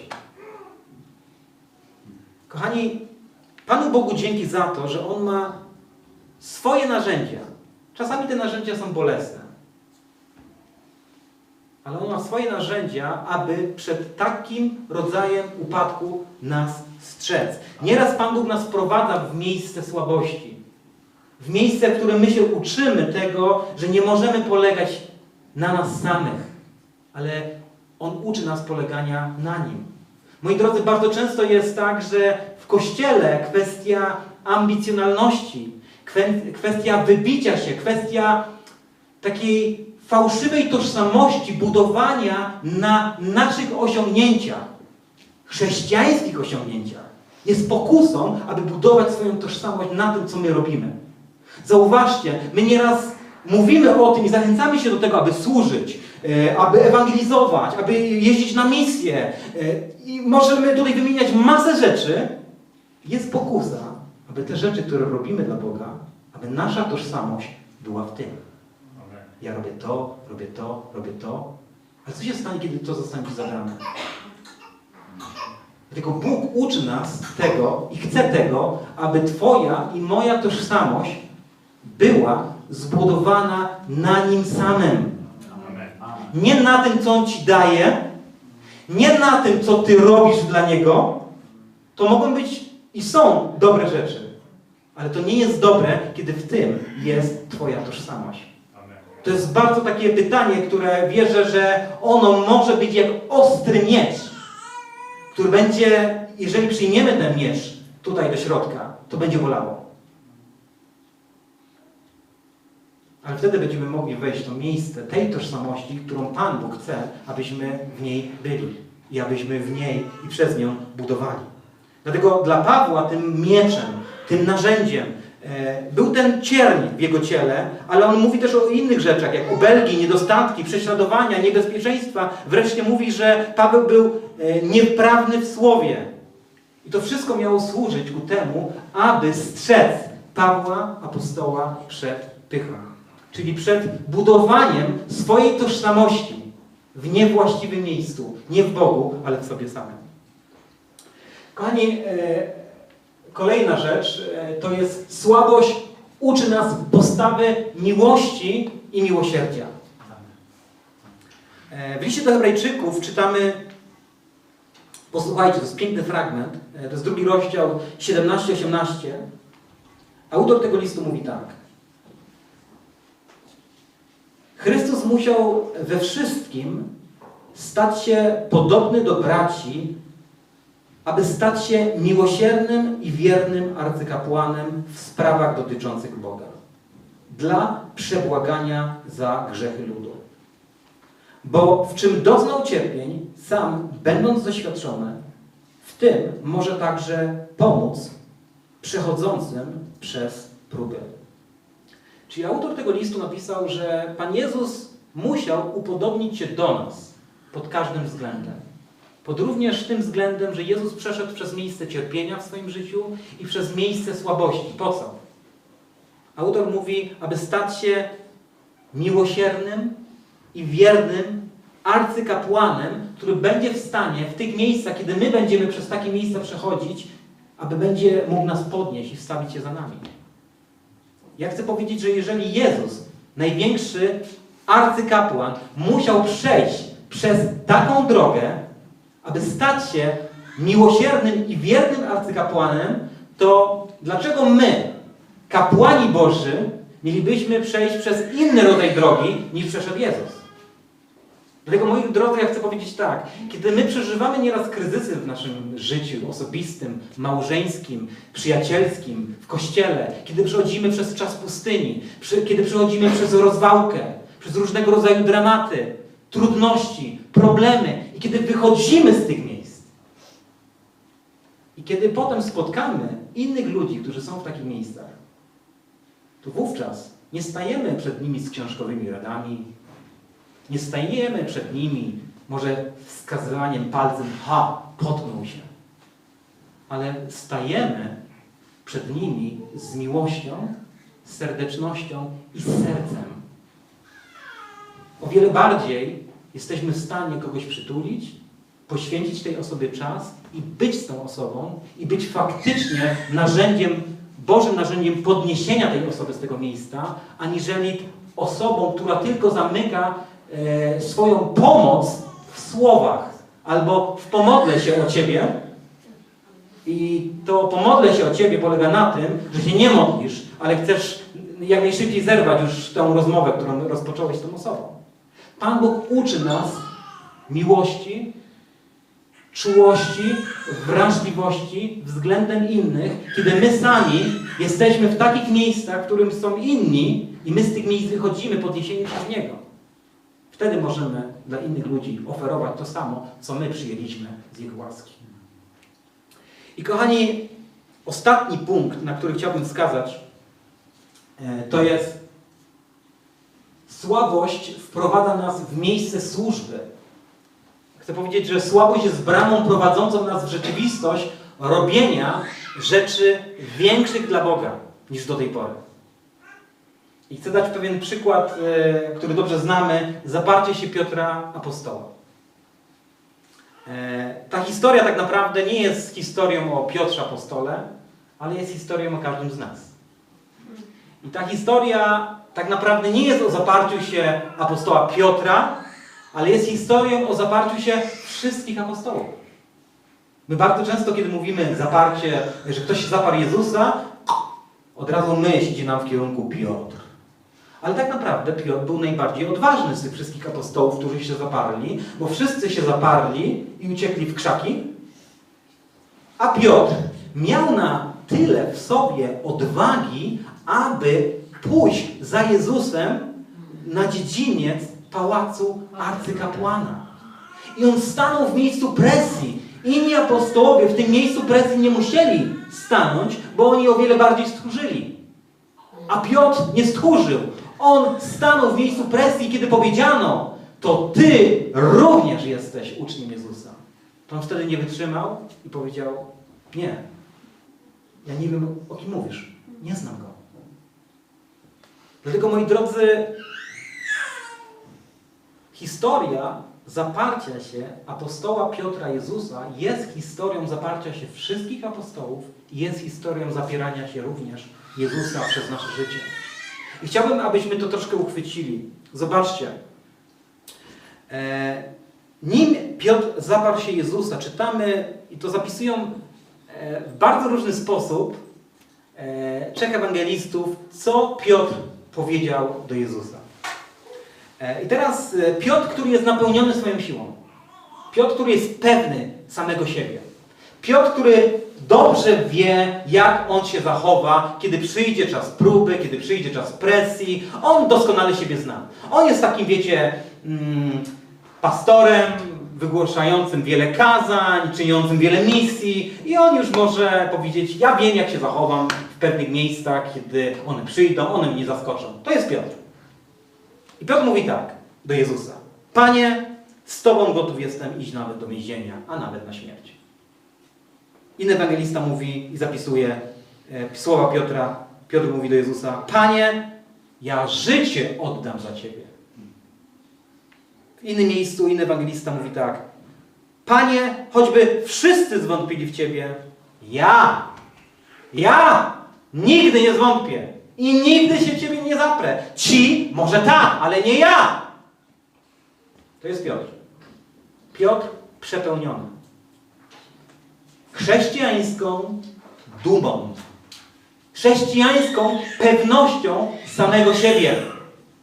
I teraz Piotr był przekonany, że będzie mógł zrobić dla Jezusa wszystko, kiedy nie wiedział jeszcze, że nie będzie mógł dla Jezusa zrobić nic. Jezus, moi drodzy, na zwątpienie, e, na, na te słowa Piotra, on mu zapowiada, on mu przepowiada, Piotrze, jeszcze kogut trzy razy nie zapieje. A ty po trzykroć się mnie zaprzesz i kiedy kogut pieje, pamiętacie jaka była reakcja Piotra? Tutaj podpowi- podpowiadanie. e, Podpowiedź była Piotr płakał. Ewangelia mówi Piotr gorzko zapłakał. Dlaczego? Dlaczego Piotr, moi drodzy, gorzko zapłakał? Ponieważ, moi drodzy, Piotr odkrył, że zawiódł. Zawiódł na całej linii. Moi drodzy, to jest bardzo bolesne i straszne doświadczenie, kiedy ty myślisz, że jesteś w stanie zrobić wszystko, że jesteś w stanie góry przenosić, a okazuje się, że nie jesteś w stanie przenieść nawet maleńkiego pagórka. Nawet maleńkiego kamyczka. To jest strasznie bolesne. To strasznie jest bolesne i prowadzi nas do właśnie gorzkiego płaczu, kiedy myślisz sobie, że możesz wszystko i teraz takie doświadczenie, jak to, w którym, którego doświadczył Piotr, trafia w Twoją dumę, w Twoją pewność siebie, w Twoje przekonanie, być może nawet w Twoją zarozumiałość, być może nawet w Twoją pychę. I wszyscy na to patrzą, i wszyscy to widzą, i wszyscy to obserwują. To to jest bolesne. To boli. Dlatego Piotr, czytamy, gorzko zapłakał. Ale moi drodzy, dobra nowina. Jesteśmy tutaj po to, aby głosić dobrą nowinę. Dobra nowina jest taka, że właśnie na czymś takim, na takim sercu, które jest skruszone, na takim sercu, które jest rozbite z pychy, rozbite z pewności siebie, na takim sercu dopiero buduje Bóg. I Bóg takiego serca szuka, takiego serca, w takim sercu chce działać. Moi drodzy, w tym momencie, kiedy Piotr najbardziej zaparł się Jezusa, Jezus najbardziej objawia Piotrowi swoje miłosierdzie, swoją łaskę. Kochani, Piotr zaparł się Jezusa, ale Jezus nie zaparł się Piotra. I oczywiście e, fajnie się o tym mówi, ale pomyśl sobie tak, wyobraź sobie teraz, że masz przyjaciela. Budujesz relację z tym przyjacielem. Inwestujesz w tę osobę. Jesteście razem przez trzy lata i teraz w takiej sytuacji, kiedy ty najbardziej potrzebujesz pomocy twojego kumpla, twojego przyjaciela, on, ta osoba ciebie zdradza, ta osoba się od ciebie odwraca i ta osoba mówi nie znam tej osoby. Pomyśl sobie, czy byłbyś w stanie, kiedy doświadczyłeś takiego rodzaju zdrady, pomyśl sobie o tym przez chwilkę, czy byłbyś w stanie, jako pierwszy, wyjść do tej osoby z pojednaniem, jako pierwszy wyjść do tej osoby i zaoferować ją, jej czystą miłość, bez ani dozy braku zaufania, i czy byłbyś w stanie wyjść do tej osoby i powierzyć jej najważniejsze, najbardziej odpowiedzialne zadanie tej osobie? Kto z nas byłby gotowy to zrobić? Moi drodzy, czytamy w tej historii, że Jezus to zrobił. Jezus nie stracił zaufania do Piotra. My bardzo często mówimy, że już takiego zawiedzionego zaufania to nie da się odbudować, prawda? Że na zaufanie pracuje się całymi latami, tak mówi ten świat, tak bardzo często my mówimy, ale to zaufanie można stracić w krótkim momencie. Od tak. I już tego zburzonego zaufania nie sposób jest odbudować. I nawet kiedy staramy się odbudować, to zawsze tam z tyłu głowy jest to, że ta osoba zrobiła to i to i to. Dlatego mamy dystans, mamy ostrożność. I moi drodzy, natomiast Jezus jest inny. Kiedy my Jego zawodzimy, Jezus nie zawodzi nas. To jest dobra nowina. Jezus to miejsce naszej porażki, to miejsce, kiedy my zawodzimy Jego, On to miejsce weźmie w swoje ręce i to miejsce wykorzysta do tego, aby sprowadzić, wprowadzić nas do, takiej, mie- do takiego miejsca, że stanie przed nami i powie, a teraz patrz, owieczki. Da nam zadanie. E, ponieważ wprowadzi nas do takiego miejsca, że my będziemy gotowi przyjąć to zadanie i wykonać to zadanie nie na podstawie naszych sił, ale na podstawie przyjęcia tego, że my sami jesteśmy słabi. I to zadanie możemy tylko wykonać w jeden sposób. Wykonać to zadanie z tą siłą, którą daje nam Pan Bóg.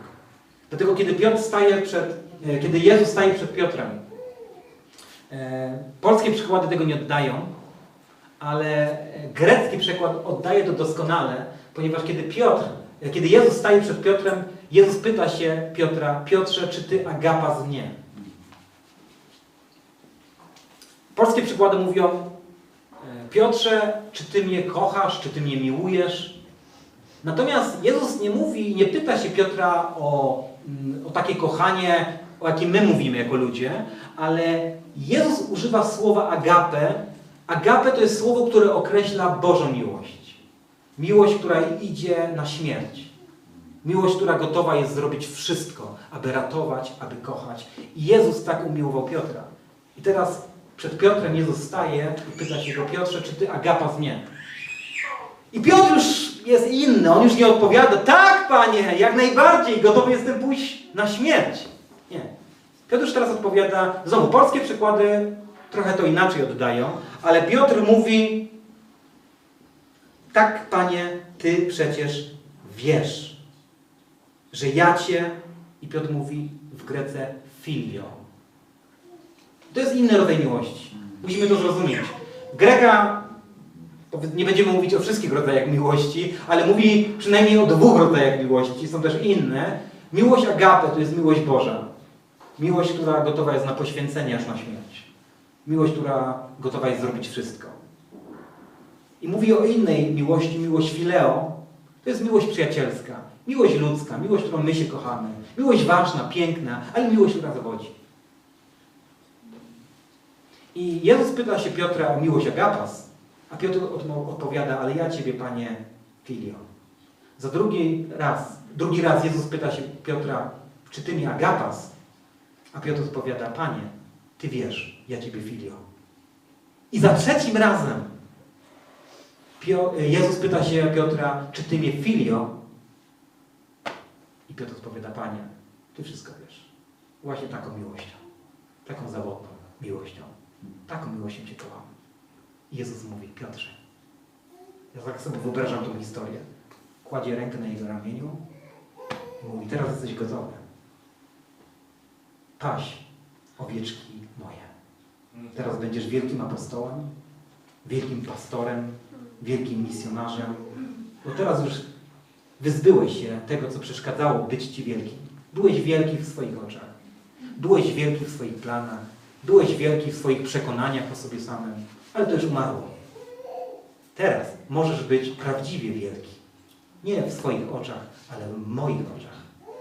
W oczach ludzkich może będziesz mały. Może będziesz potępiony, odrzucony, wyśmiany, ale w moich oczach jesteś wyniesiony. I o takim chrześcijaństwie mówimy, kochani. Do takiego miejsca chce wprowadzić nas Pan Bóg. Do takiego miejsca, w, których, w którym my nie budujemy na swojej sile. Ale my budujemy na tej sile, która pochodzi od, przez, od Boga. I zauważcie, Piotr przeszedł przez takie miejsce słabości, Paweł apostoł przeszedł przez takie miejsce słabości, inni apostołowie przeszli przez takie miejsce słabości i wiele bohaterów biblijnych i historycznych, o których moglibyśmy mówić tutaj długo, przeszli przez takie miejsce słabości. Po co? Chcę powiedzieć, moi drodzy, ponieważ w nas musi umrzeć nasze ja. W nas musi umrzeć nasza duma. W nas musi umrzeć to nasze ludzkie poczucie, kim my nie jesteśmy. To poczucie nieraz takie atrakcyjne, nawet kiedy jesteśmy w chrześcijaństwie i służymy Bogu. I budujemy na tym, że służymy. I budujemy na tym, co mówimy, ile głosimy, ile jeździmy, ile robimy fantastycznych rzeczy. To musi umrzeć. To jest zły rodzaj tożsamości, kiedy budujesz na tym. Jezus chce nas przesunąć. Buduj na mnie. I żeby to zrobić, nieraz używa bolesnych narzędzi do tego, tak jak to zabolało Piotra. Ale to, co boli, jest bardzo często w naszym życiu błogosławieństwem. Dlatego chcę powiedzieć, słabość jest kluczem do życia w Bożej mocy. Jeżeli szukasz Bożej mocy, chcesz Bożej mocy, chcesz Bożych cudów, bądź gotowy, aby wejść w miejsce słabo- słabości, wejść w takie miejsca, kiedy Ty nie będziesz w stanie zrobić nic. I będziesz zdany na to, w jaki sposób Bóg zacznie działać w Twoim życiu. Dlatego, moi kochani, chcę zakończyć tak. Ten krzyż, który jest tutaj za moimi plecami, on również mówi o tym, o czym dzisiaj mówimy. Jezus zbawił nas poprzez swoją słabość. Bóg tak zarządził, że kiedy Jezus przyszedł na ziemię, to Jezus wszedł w najgłębszą słabość Bóg Wszechmogący, ten, który jest Stwórcą i Panem, i Bogiem, wielkim i potężnym, wszedł w miejsce słabości pozwolił na to, aby ludzie, aby nasz grzech doprowadził go do miejsca krzyża. I w krzyżu objawiła się Boża słabość. Paweł apostoł powie, ten, który się ogołodził z samego siebie, ten, który stał się ubogi, aby nas swoim ubóstwem ubogacić. Jezus, który wszedł w miejsce słabości po to, aby w miejscu Jego słabości objawiła się Boża moc, objawiło się Boże zbawienie, objawiło się to, co dzisiaj proklamujemy, że jesteśmy zbawieni nie z naszych uczynków, ale z uczynku Jezusa, który On dokonał w miejscu swojej słabości na krzyżu. Widzimy to? Słabość. Ludzie, którzy mówią zabity, zamordowany, to jest wasz Pan, to jest król, to jest Zbawiciel. Do dzisiaj ludzie są gotowi wyśmiewać takiego Zbawiciela. A Jezus mówi, a to jest zwycięstwo. Tym jest zbawienie. I dzisiaj chrześcijanie, o których również na początku mówiliśmy, którzy są prześladowani, mordowani, bici, poniewierani, bardzo często świat mówi, to jest chrześcijaństwo? Słabość. Ale to chrześcijaństwo objawia Bożą moc. Ponieważ Kościoła od dwóch tysięcy lat, pomimo prześladowań, nic nie jest w stanie zatrzymać. I o takiej słabości mówimy. Kochani, nie mówimy o słabości, kiedy mówimy moc Boża w słabości się doskonali, aby akcentować naszą słabość.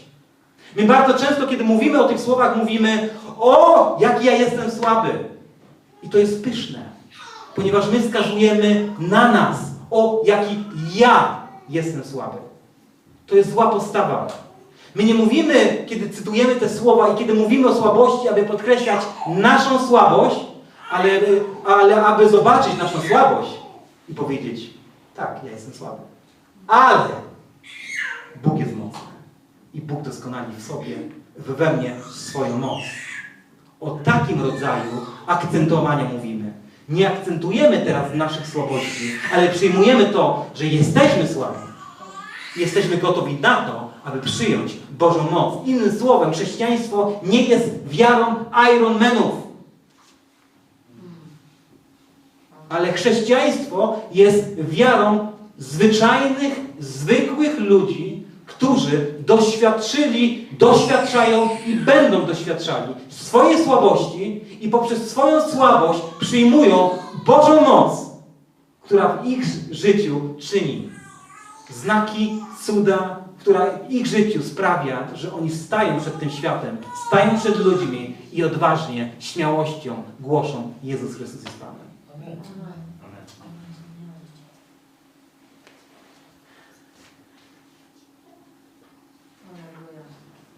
Kochany Panie Jezu, chcę Ci dziękować za to, że jesteś dobry.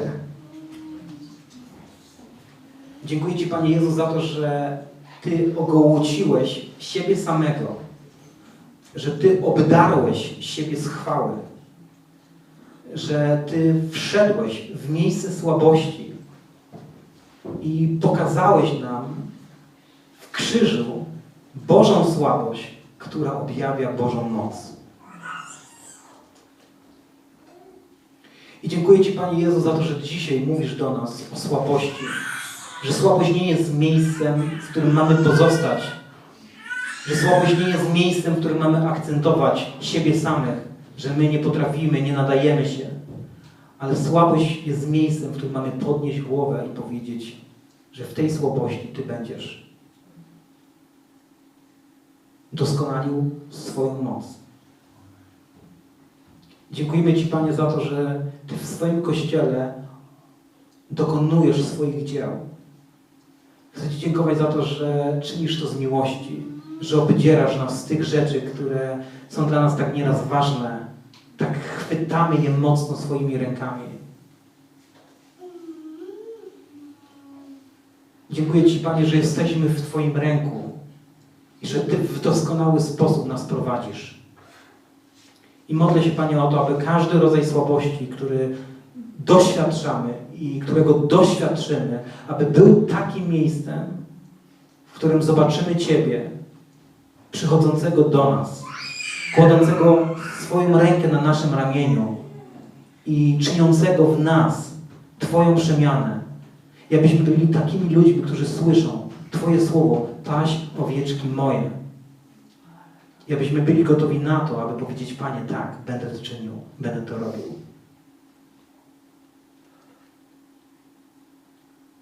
Modlę się, Panie, o to, abyś Ty teraz czynił swoje dzieło, swoją pracę w tym Kościele. Modlę się, Panie, aby to nie był tylko czas wysłuchania, kazania, nauczania, ale aby to był moment naszych otwartych ust. Spragnionych przyjęcia, Panie, Twojego słowa, przyjęcia Twojego dzieła i rozkoszowania się w nim. I rozpoczęcia, Panie, tych rzeczy, do których Ty nas wzywasz. Amen.